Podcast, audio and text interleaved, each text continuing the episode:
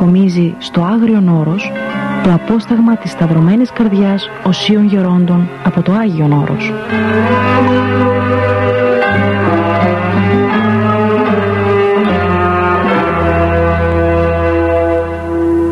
Χαίρετε αγαπητές και αγαπητοί μου φυλαγιορείτε ακροατέ. Μαζί και πάλι στα πλαίσια της καθιερωμένης αθωνικής επικοινωνίας μας. Θα έχουμε την χαρά και σήμερα να παρακολουθήσουμε διδάσκοντα και χειραγωγούντα ημάς εις Χριστόν τον σεπτό καθηγούμενο της Ιεράς Μονής Αγίου Παύλου εδώ στο Άγιον Όρος τον πολυσέβαστο γέροντα Παρθένιο. Πριν περάσουμε στην συνομιλία με τον Σεπτό Αγιορείτη θα σας διαβάσω ένα απόσπασμα ως εισαγωγή της εκπομπής από το βιβλίο Αγιορείτες Ερημίτες πέμπτο στην σειρά Πύρα Πατέρων.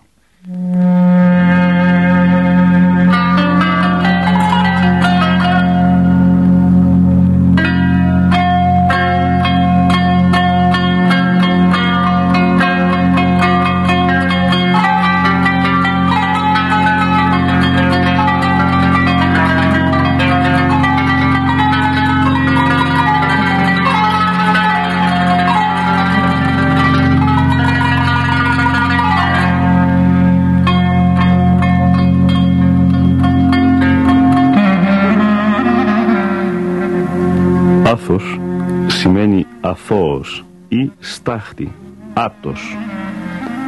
Η πρώτη ερμηνεία, ευλόγος, δεν απαιτεί σχολιασμό. Για την δεύτερη μπορούμε να πούμε πως είναι η στάχτη που άμα την ανασκαλίσεις αποκαλύπτει τους ζωηρούς άνθρακες του Θείου Πυρός. Είναι πυρφόροι άνθρακες οι αγιορείτε, αρετής λέοντες, πυρ πνέοντες αγιόμορφα πρόσωπα, νηπτικοί το όντι πατέρες, κρατούν την αδιάλειπτη νοερά προσευχή και έχουν φτάσει σε δυσθεώρητα ύψη πνευματικά. Εκεί ο καθαρός νους τους συλλαμβάνει υπερφυείς πληροφορίες για τον νυν αιώνα και για τον μέλλοντα. Οι θεόληπτοι αυτοί πατέρες επικοινωνούν τη δυνάμει και ενεργία και επιφυτίση του Αγίου Πνεύματος που τους συγκροτεί.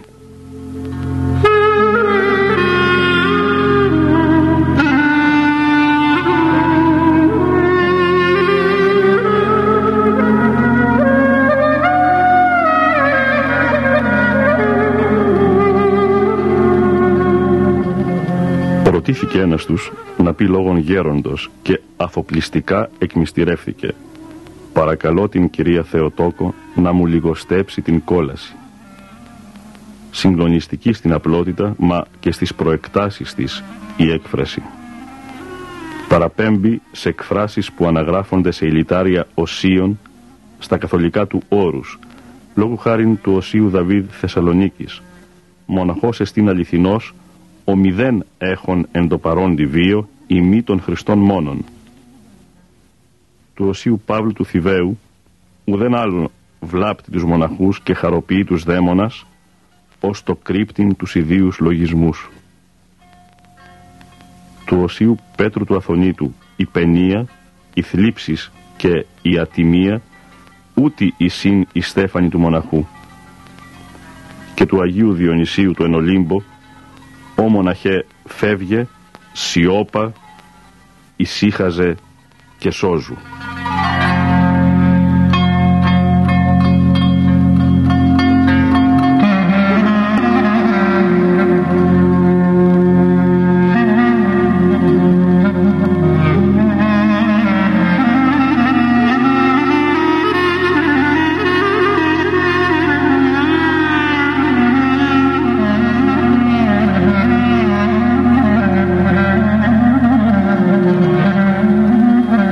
Περπατώντας στην αγιορετική έρημο, μπορεί να νιώσεις μέσα από μια συστάδα θάμνων, από το άνοιγμα σπηλαίων ή εκ παραθαλασσίων ακροτόμων σχισμών μια μυστική θεσπέσια ανεβοδία από την χάρη τόσων και τόσων αφανών Αγίων.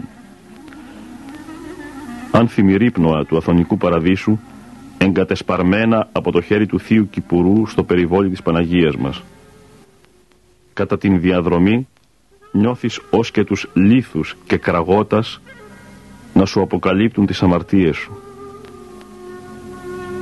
Διέρχονται τον βίο τους οι αγιορείτες πατέρες με άσκηση αυστηρή, προσευχή αδιάλειπτη και ένα εργόχειρο συνοδευτικό της προσευχής και αντιστρόφως.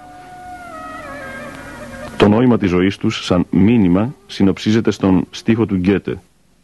Από την δύναμη που όλα τα όντα δέσμια κρατεί, ελευθερώνεται ο άνθρωπος που υπερνικά τον εαυτό του.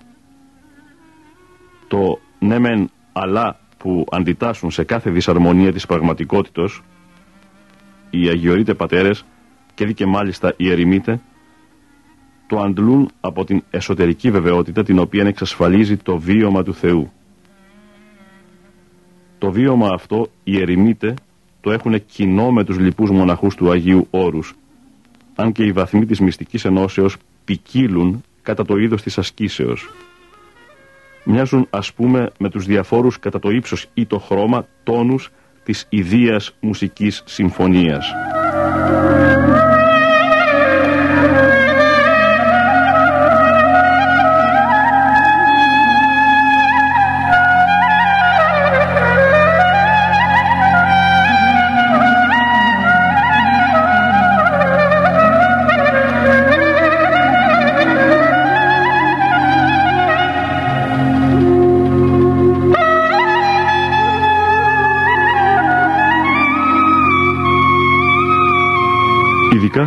Στην απαρήγορη έρημο των κατουνακίων, στα φρικτά καρούλια πολύ περισσότερο, αλλά και αλλού, οι ερημίτες, οι ησυχαστές, ασκούμενοι κάπου ανάμεσα στην κορυφή του Άθωνος και την θάλασσα, λατρεύουν τον Θεόν εν σπηλαίης και τεσοπές της γης, σε πρόχειρα καλύβια, με διάτριτες λαμαρίνες και ανοιγμένους τενεκέδες για σκεπή. Εδώ πάλεψαν με τον Θεόν, όπως ο Ιακώβ με τον Άγγελο, μεγάλοι ερημίτε, σκαρφαλωμένη σε απόκρινα βράχια, η θέα και μόνο των οποίων επιταχύνει τους φυγμούς.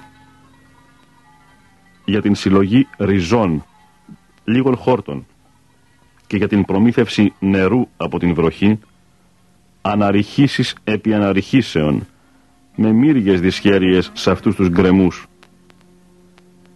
Μέσα στην σιγή του μεσημεριού ή στο σκοτάδι της νυχτός, ακούγονται τα ισχυρά «Κύριε ελέησον» και έχει την αίσθηση ότι εκπορεύονται από χείλη ουρανίων δυνάμεων. Μελετητέ του θανάτου ως μέσου για την αληθινή ζωή είναι συγκεντρωμένοι στην προσευχή και την μυστική θεωρία. Τα λόγια τους σπάνια, σπανιότερο το χαμόγελο. Όσες όμως φορές χαμογελούν, το χαμόγελό τους αξίζει ένα σακί χρυσάφι. Αντικρίζεις τους θεόμορφους αυτούς ερημίτες στην αγιορητική Νέρημο ή σε άλλες αφωνικές περιοχές δεν έχει τόση σημασία ο τόπος, αλλά ο τρόπος της ασκήσεως και της ζωής. Τους αντικρίζεις και έρχονται στο νου σου οι λόγοι του Ρίλκε. Η ζωή μας κυλά μέσα σε μια αδιάκοπη μεταμόρφωση και ο κόσμος των αισθήσεων γίνεται ολοένα μικρότερος και στο τέλος εξαφανίζεται εντελώς. Πρέπει ο άνθρωπος να απαλλαγεί από τις ηλικές επιθυμίες του, να καθαρίσει τον εαυτό του από κάθε τι βέβυλο, να στραφεί προς την αξία του Αγίου και να αφιερωθεί αυταπαρνητικά στην ολόθυμη στροφή και επιστροφή του προς τον Θεόν.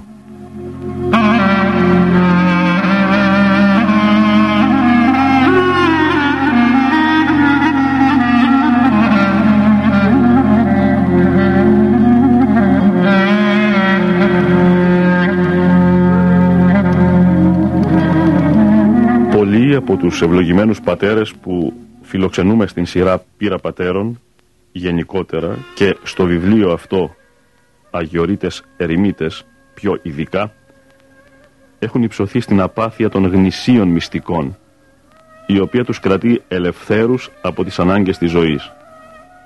Το βλέμμα γαλήνιο, φωτεινό, αντανακλά την αρμονία και την πληρότητα της ψυχής αντλώντας από τα βιώματά τους μας περιγράφουν την φύση της μυστικής θέας, αναλύουν την οερά προσευχή, εκθέτουν τις γνώμες των νηπτικών περί της μυστικής ενώσεως, σαρκώνουν το διαρκές θαύμα. Μα θαύματα εισπνέουν μαζί με τον αέρα οι μοναχοί του Αγίου Όρους.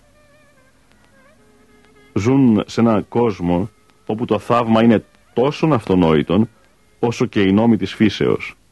Γι' αυτό και μεγαλουργούν. Για να ζωγραφίσει κανείς τον Χριστόν, λέγει ο Χάουπτμαν, χρειάζεται ώρες ερημικές, μέρες ερημικές, χρόνια ερημικά. Πρέπει να είναι μόνος με τον εαυτό του, μόνος με τον Θεόν του, να γιάζει καθημερινώς τον εαυτό του, να είναι απειλαγμένος από κάθε τι το ευτελές και ταπεινό. Τότε σκηνώνει στην ψυχή του Άγιον Πνεύμα, τότε αναπαύεται μέσα στον αιώνιο και βλέπει και νιώθει τον λυτρωτήν.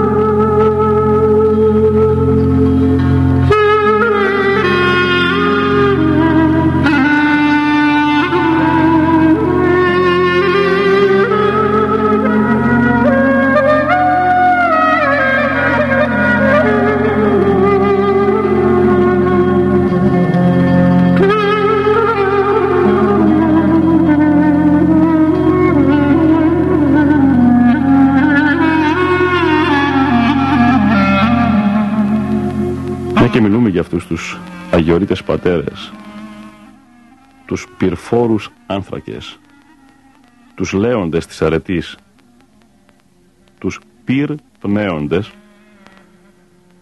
θα σας απαγγείλω ένα εξαιρετικό ποίημα, μία εργασία, αν μπορώ να πω, του Οσίου Σιλουανού του Αθωνίτου, που τιτλοφορείται «Δίψα Θεού» και στη συνέχεια θα την ακούσουμε να ψάλεται σε ηχοπλάγιο του πρώτου.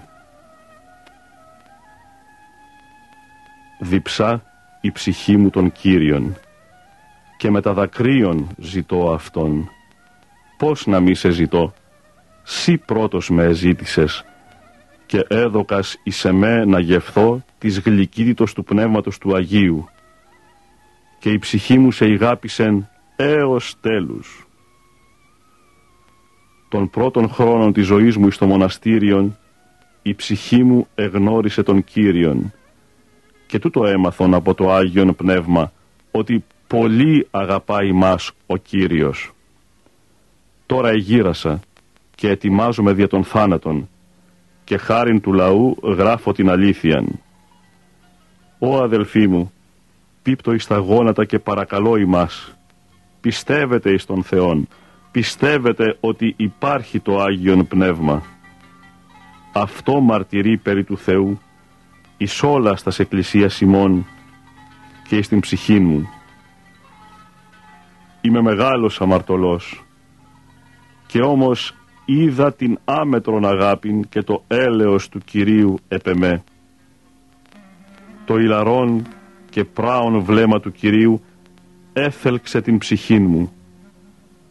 Ω η αγάπη του Κυρίου, δεν έχω δυνάμεις να περιγράψω αυτήν, διότι είναι απείρως μεγάλη και θαυμαστή. Δεν δύναμε να σε λησμονήσω. Σε νοσταλγεί η ψυχή μου, Κύριε, και με δάκρυα σε ζητώ.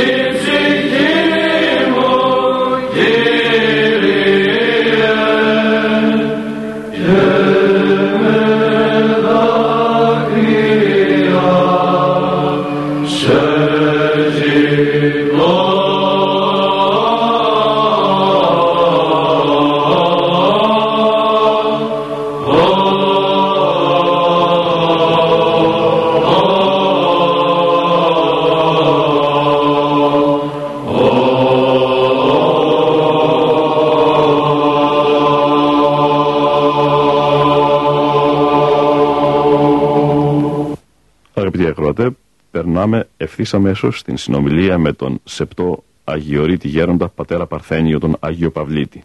Για το θέλημα του Θεού, πώς το καταλαβαίνουμε, δηλαδή καταφεύγοντας στο πνευματικό μας, ας πούμε, με την προσευχή; Είναι πολλά πράγματα που δεν μπορεί ούτε να τα φυλάξεις ούτε να τα ψηλαφίσει κανείς. Ούτε να τα ψηλαφίσει κανείς. Ούτε να τα ψηλαφίσει, ούτε να τα πιάσει, ούτε μπορεί να. Κινούνται στη σφαίρα του μυστηρίου δηλαδή. Στη σφαίρας του μυστηρίου.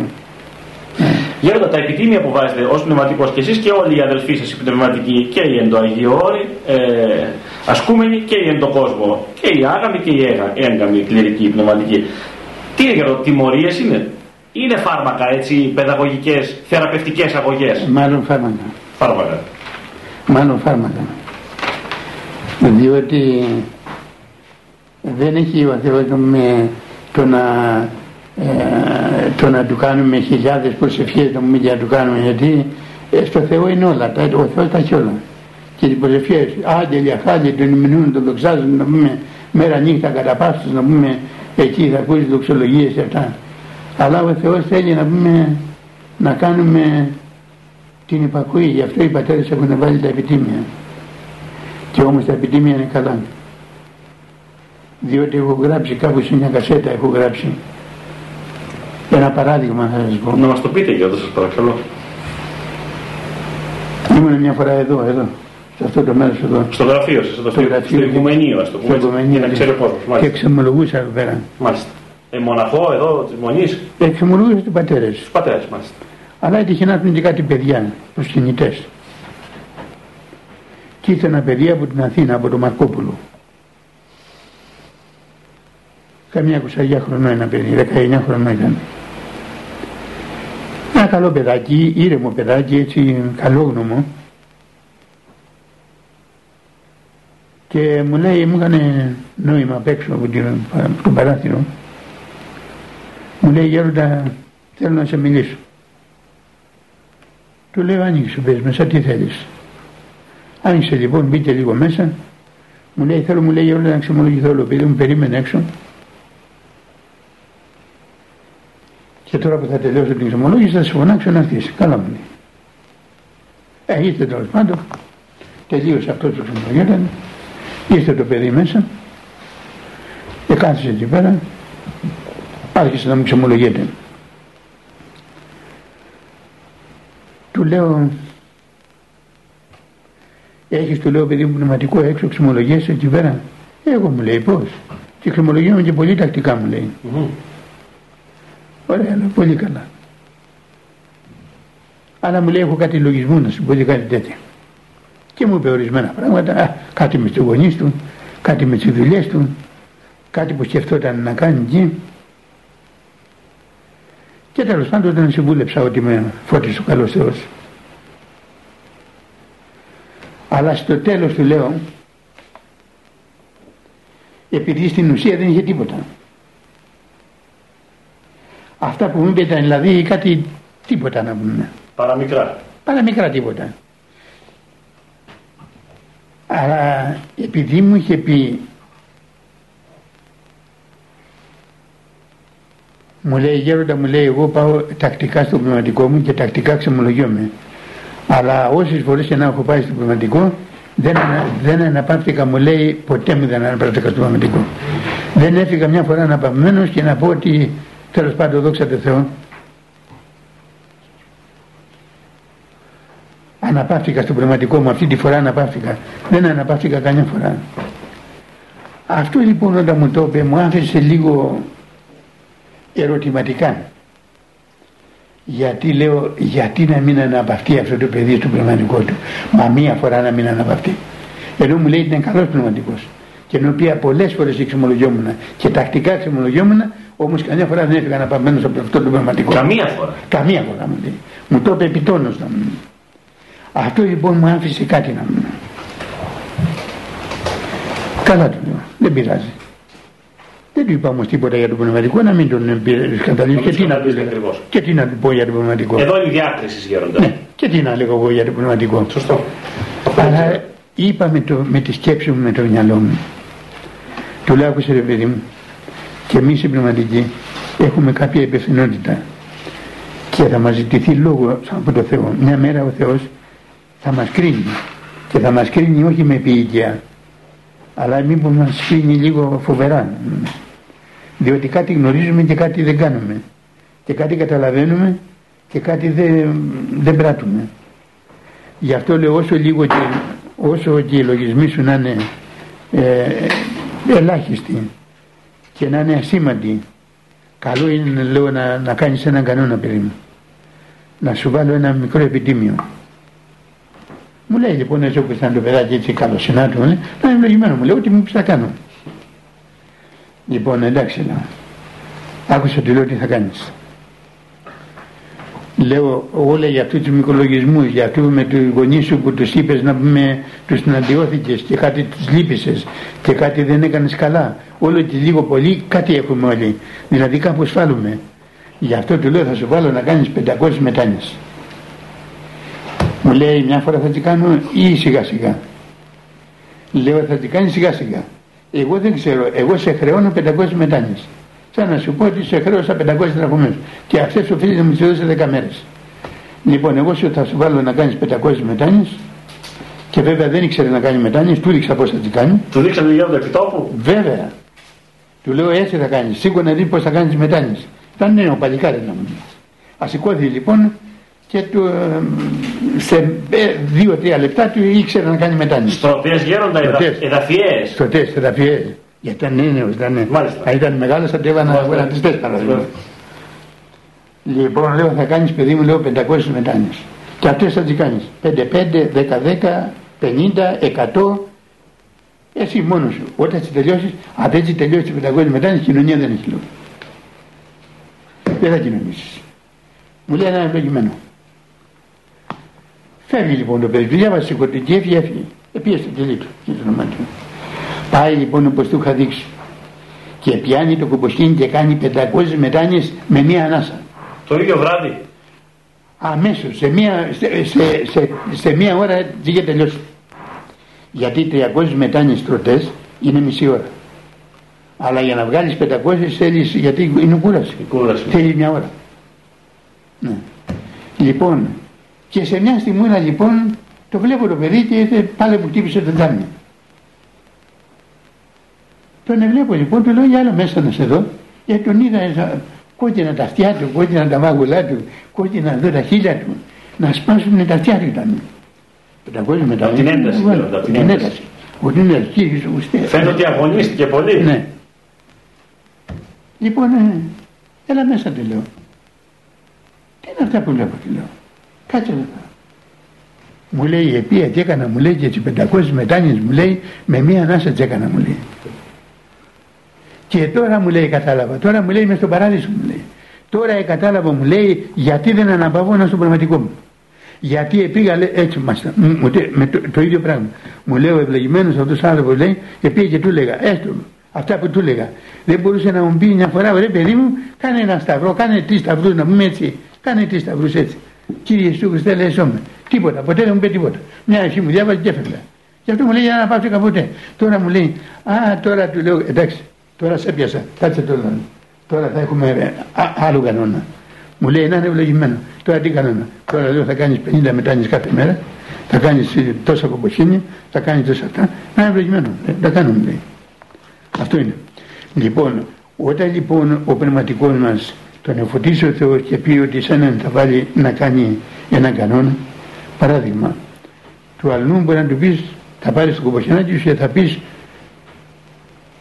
δόξα ο Θεός χίλιες φορές δοξαστική προσευχή δοξαστική προσευχή θα πεις, θα κάτσεις εκεί βάλει κομπιτζή, θα πεις δόξα ο Θεός, δόξα ο Θεός, δόξα ο Θεός, δόξα ο Θεός. Χίλιες φορές ας πούμε. Χίλιες φορές. Αυτό είναι η υπακοή. Και αυτή την υπακοή βραβεύει ο Θεός είναι όπως ένα καλό παιδί, ένας καλός στρατιώτης όπου μια μάνα έχει το παιδάκι της. Και πει παιδί μου πάρε αυτό το πραγματάκι και πήγαινε το στο μαγαζί να πούμε να στα αλλάξει και να σου δώσει ένα άλλο το, ίδιο αλλά το, αυτό που μας χρειάζεται. Λοιπόν, δεν είναι μόνο αυτό να πάει κανείς στο πνευματικό αλλά το να ακούσει και το πνευματικό. Γιατί ο πνευματικός για τον κάθε άνθρωπο έχει διαφορετικά να πει και διαφορετικά φωτίζει ο Θεός. Και φωτίζει ο Θεός ε, πώς να μεταχειριστεί τον έναν άνθρωπο και πώς να μεταχειριστεί τον άλλον. Αυτό δεν είναι έργο ανθρώπινο, είναι θεϊκό έργο νομίζω. Είναι του Θε, Θεού έργο αυτό νομίζω. διότι πολλές φορές και εμείς να πούμε κάνουμε κάτι πράγματα τα οποία λέω γιατί είπα αυτό το πράγμα γιατί το έκανα και όμως ο Θεός εφώτισε να κάνω αυτό το πράγμα χωρίς να το θέλετε ίσως ναι, εσείς ναι, ναι. και όμως έτσι, έτσι βλέπουμε πώς λειτουργεί πώς λειτουργεί η ζωή μας πώς λειτουργεί να πούμε η πνευματική μας κατάσταση πώς λειτουργεί να πούμε ο καλός Θεός. Πώς μας βοηθάει ο Θεός, μας βοηθάει η Παναγία. Από πού μας προλαβαίνει ο καλός Θεός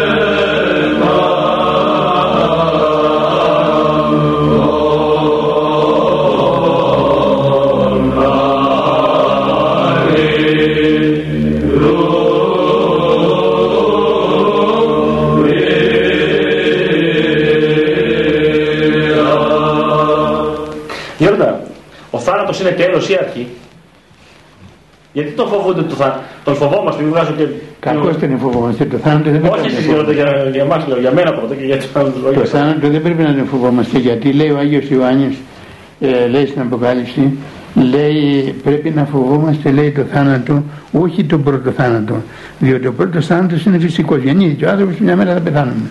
Μια μέρα θα φύγουμε από αυτή τη ζωή. Αλλά το δεύτερο θάνατο τη ψυχή. Αυτός είναι ο φοβερός θάνατος. Αυτός είναι ο φοβερός θάνατος. Λοιπόν, και δεν πρέπει να φοβόμαστε το θάνατο, αλλά πρέπει να φοβόμαστε τις αμαρτίε, διότι οι αμαρτίε γεννούν το θάνατο. Δηλαδή τα κατάλοιπα των αμαρτίων θάνατος. Εδώ στο Αρχονταρίκη Γέροντα είδα το εξής ρητό, το οποίο το έχω και σε άλλα ε, μοναστήρια. Αν πεθάνεις πριν πεθάνεις, δεν θα πεθάνεις όταν θα πεθάνεις. Ναι, είναι αλληγορικό αυτό. Είναι αλληγορικό. Δηλαδή, αν προσέχουμε αυτά που πρέπει να προσέχουμε, όταν θα πεθάνουμε θα ζούμε.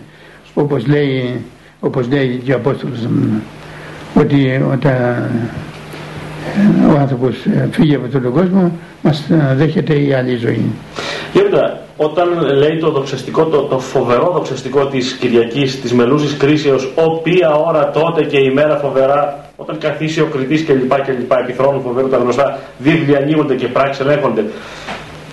Πρέπει Γέροντα να μας φοβίζει αυτή η ώρα ή πρέπει να φροντίσουμε να είμαστε έτοιμοι, καθαροί, για να μην έχουμε κανένα φόβο για αυτή την ώρα. Πρέπει να απογοητευτούμε με άλλα λόγια. Όχι. Γιατί ποιος είναι καθαρός; Ε, όχι. Μα αυτό πρώτα πρώτα το είπε ο κύριο μαθητές του.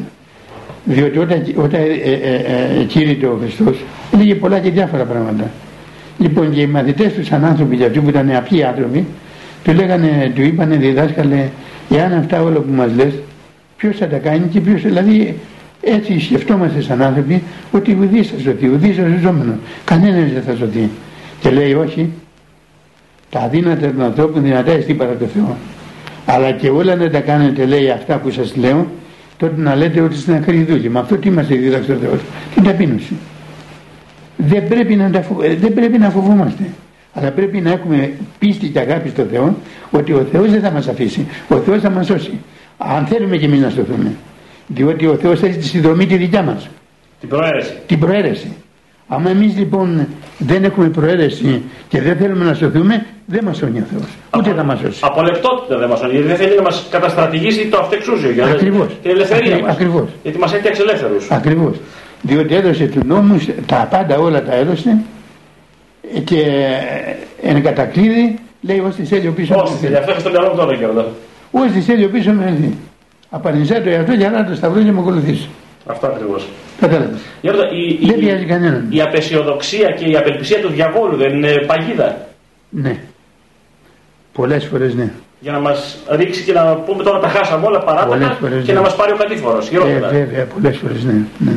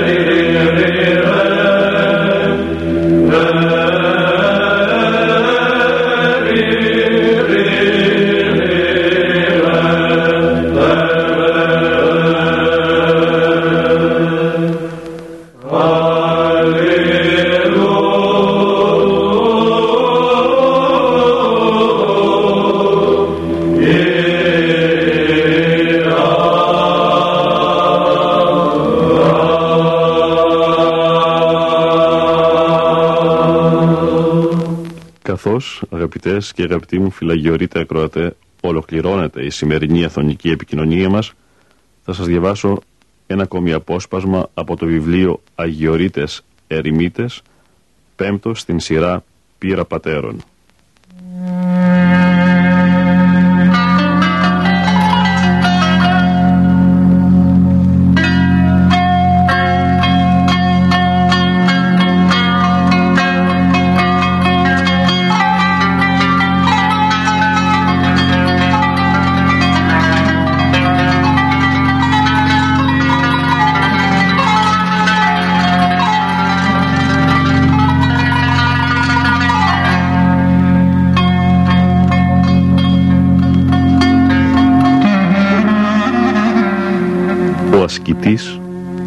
Είτε στην απαρήγορη αθωνική έρημο είτε σε κατάφυτη πλαγιά νοτίως των Καριών ακούει τους μυστικούς ψιθύρους της αθωνικής φύσεως.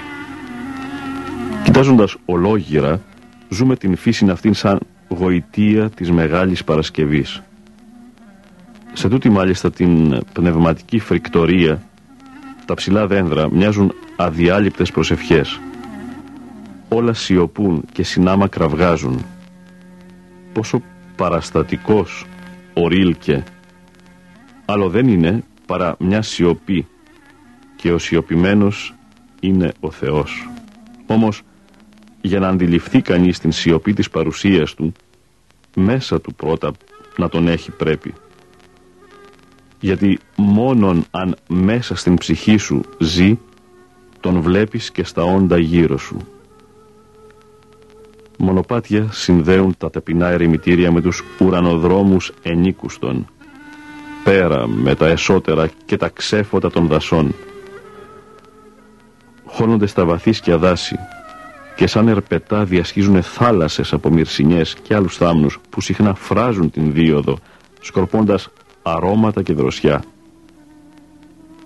Αυτά τα μονοπάτια ακολουθεί ο επισκέπτης για να συναντήσει ευλογημένους ησυχαστές ουρανίους ανθρώπους μυστικούς που χρησιμοποιούν σαν εφαλτήριο την άσκηση για να φτάσουν και προοδευτικώς να αναπτυχθούν στα στάδια της καθάρσεως, της ελάμψεως και της ενώσεως, τα οποία πάλι υποδιαιρούνται σε περισσότερες βαθμίδες αναβάσεως, στο τέλος των οποίων η ένωση με τον Θεόν.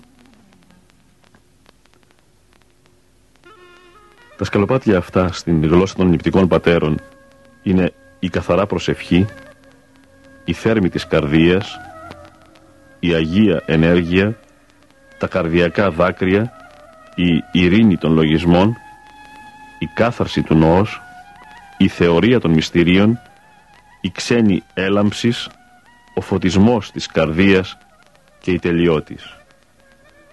Γίνεστε τέλειοι όσο πατήρ ουράνιος τέλειος εστίν.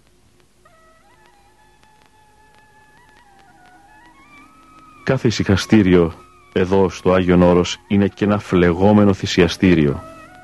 Απέριτα πετροκάλυβα και βράχη ή βλάστηση οργιώδης γίνονται ένα σώμα και μέσα τους το ασίγαστο στόμα υμνή. Μια καρδιά δέεται και το σύνολο της ευλογημένης υπάρξεως θρηνεί για την συγγένεια με τον άσωτον ιό της παραβολής πρώτης επιστροφής ασφαλώς την οποία δυναμικώς οριοθέτησε το «Αναστάς πορεύσομαι». Είναι αδύνατο να ζήσει άνθρωπος με τους σκληρούς όρους της ερήμου, αν καθ' ολοκληρίαν δεν ζει από τον ουρανό. Κάθε τι χωριστά και όλα μαζί εδώ στην ερημική παλέστρα μιλούν τόσο βαθιά στην σαστισμένη ψυχή. Το κάθε τι εδώ ξεδιψά τα φριαγμένα πνευματικά χείλη. Το πνεύμα του χαροποιού πένθους, της χαρμολύπης του Χριστού, τα πάντα κατακλίζει. Οι καλύβες των ησυχαστών του Άθωνος, όσες κι αν είναι, όπως κι αν είναι, όποιες κι αν είναι, όπου κι αν είναι, πόσο τίμιες στα μάτια σου Κύριε ασφαλώς είναι. Πόσο θα ευδοκεί εδώ το πνεύμα σου; Από φτωχικό καλύβι, σπήλαιο, στάβλο, δεν ανέτειλε η βασιλεία των ουρανών.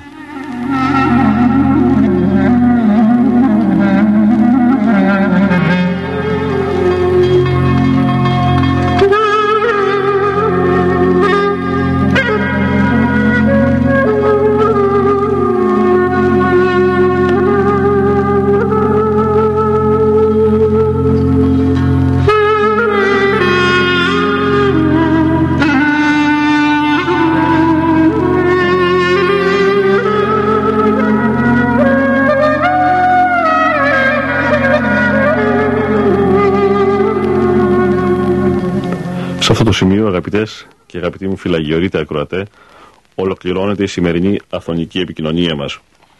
Θερμό ευχαριστώ τον σεπτό καθηγούμενο της Ιεράς Μονής Αγίου Παύλου, εδώ στο Άγιον Όρος, τον Γέροντα Παρθένιο, ο οποίος είχε την καλοσύνη και σήμερα να μας μιλήσει, να μας διδάξει, να μας νουθετήσει, να μας παιδαγωγήσει, να μας χειραγωγήσει εις Χριστόν με τον άλατη ηρτημένο λόγο του τον βιωματικό. Ευχαριστώ επίσης τον συνεργάτη μου τον Δημήτρη Τριανταφυλλίδη ο οποίος είχε την ευθύνη της τεχνικής υποστηρίξεως της εκπομπής. Όλους ιδιαίτερως ευχαριστώ εσάς που είχατε την καλοσύνη να την παρακολουθήσετε. Διαβάσαμε αποσπάσματα από το βιβλίο Αγιορείτες Ερημίτες, πέμπτο στην σειρά Πύρα Πατέρων. Αγαπητές και αγαπητοί μου φυλαγιορείτε ακροατέ, χαίρετε.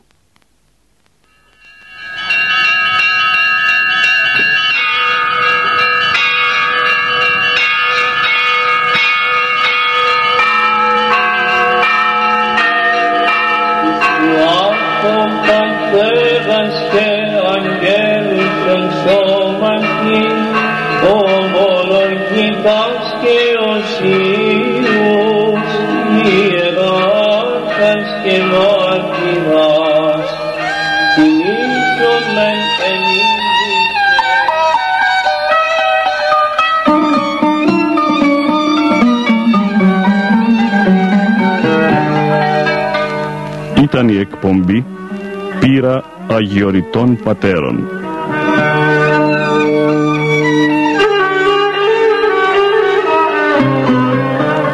Ο Μανώλης Μελινός απετόλμησε να αποτυπώσει στα Ερτζιανά εις πνοές αιωνιότητος γερόντων όρους άφωνος.